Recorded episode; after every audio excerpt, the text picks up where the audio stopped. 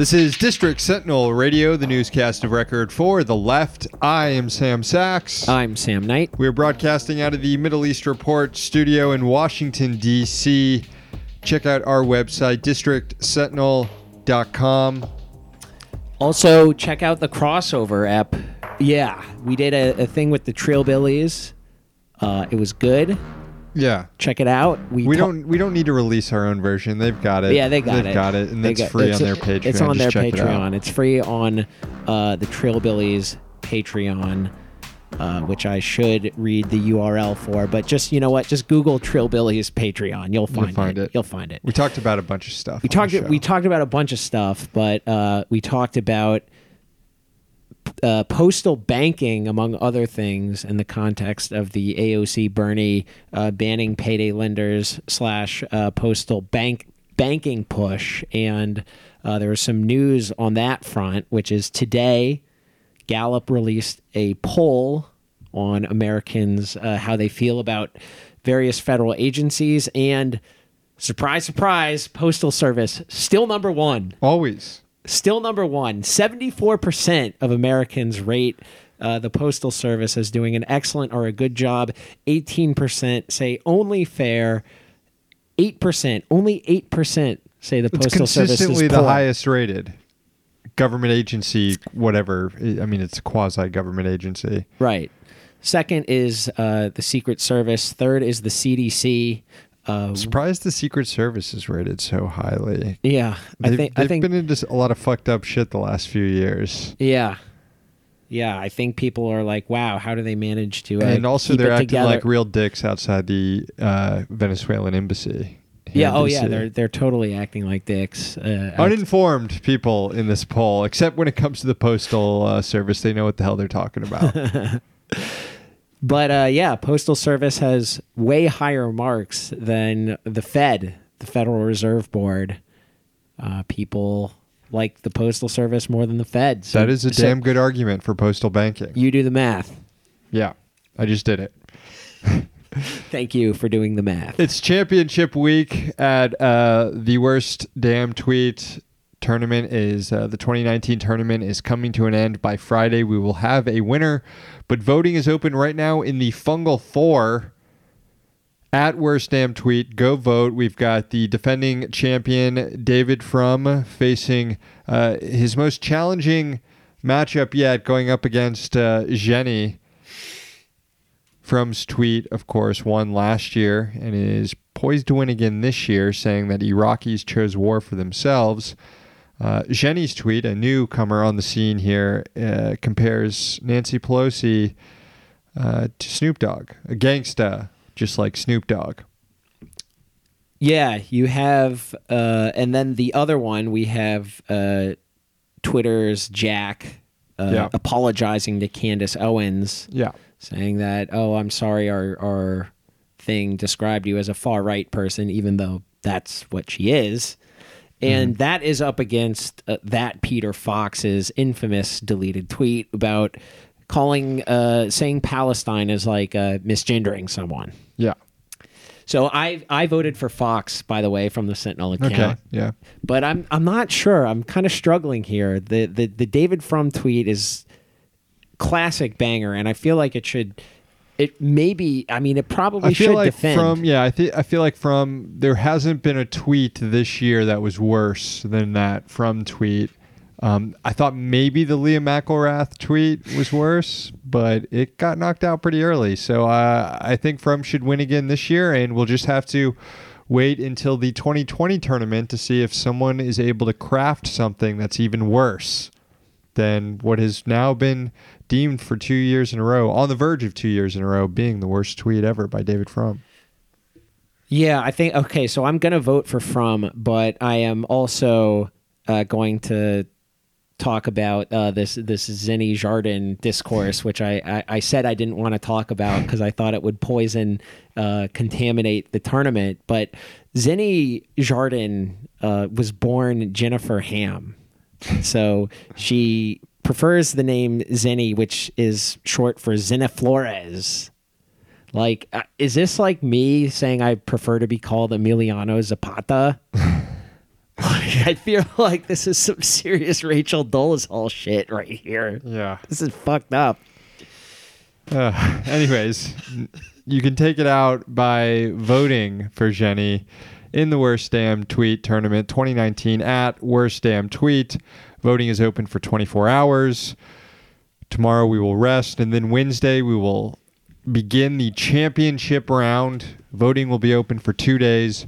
Friday we will have a winner. Last year we tried to call David Frum uh, at his house when he won. Um, Which even if you didn't pick up, we called pretty late. So I think yeah, we're ending the tournament much later because we took a little week hiatus in the middle of it. But I remember the tournament ended on 420 last year, and during our 420 live show, we tried to call David Frum. uh, d- he didn't answer.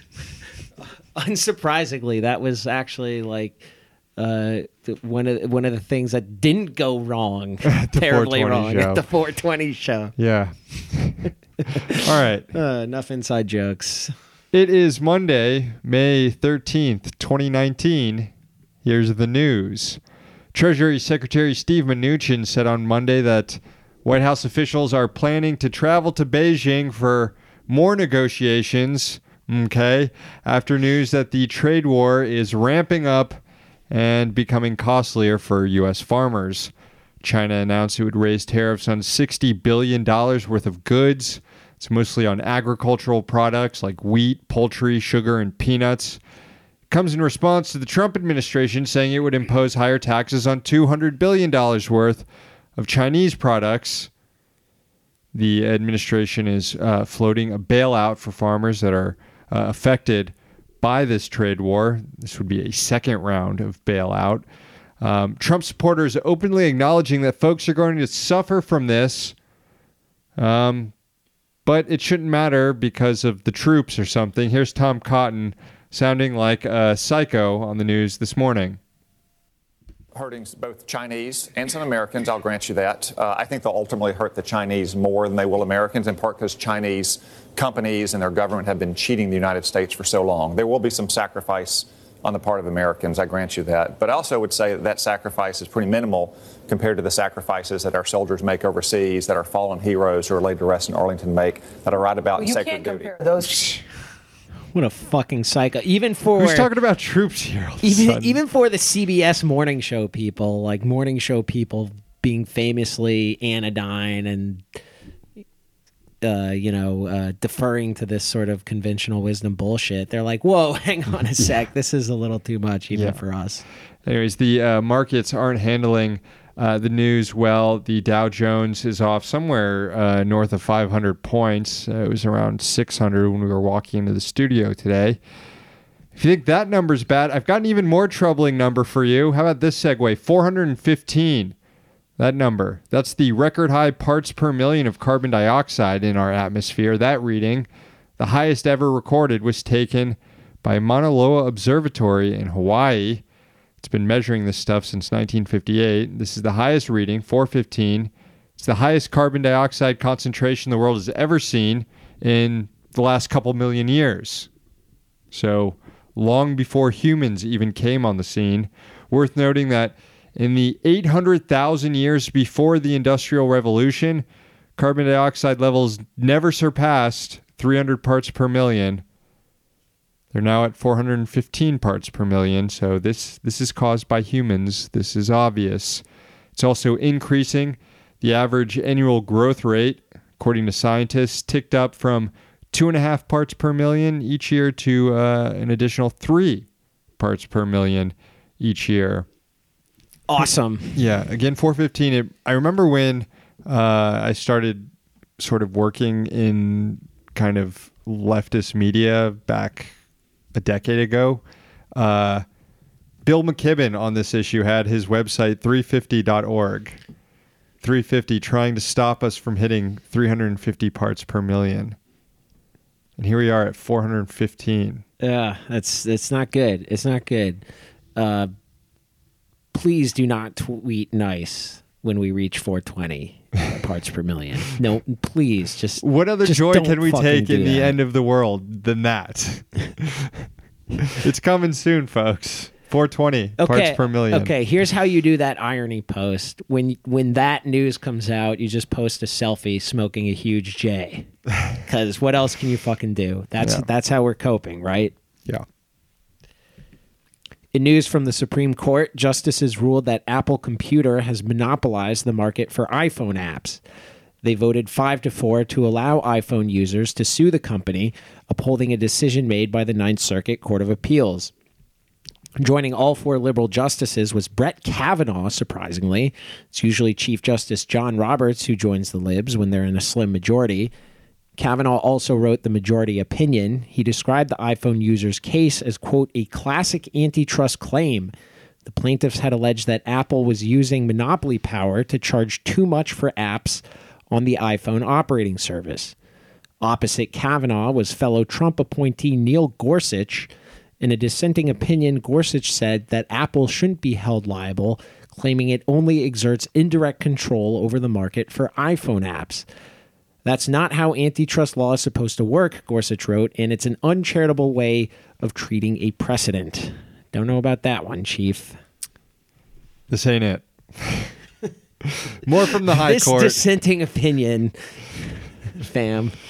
More from the High Court. The Supreme Court sans one member was again mum on the cruel Kafka-esque treatment of death row inmates in Tennessee. In a short dissent, Justice Sonia Sotomayor chided the court for not agreeing to hear the case of Abu Ali Abdur Rahman, who was convicted of first degree murder in 1987 and is on death row. Rahman has claimed that prosecutorial misconduct, ineffective counsel, and improper jury instructions conspired to wrongfully sentence him to die. But the real issue is the method of execution here. Tennessee, like a number of other death penalty states, can no longer guarantee the supply of pentobarbital, which is considered uh, to induce the most humane form of execution. It's pretty grim even saying that sentence. So uh, instead, since they can't uh, ensure uh, this uh, pentobarbital supply, other drugs are used that have reportedly caused uh, inhumane suffering, like drugs that have uh, simulated drowning or burning or taken 20 minutes for someone to die. And because of all that, inmates have legitimate grounds to challenge their upcoming executions.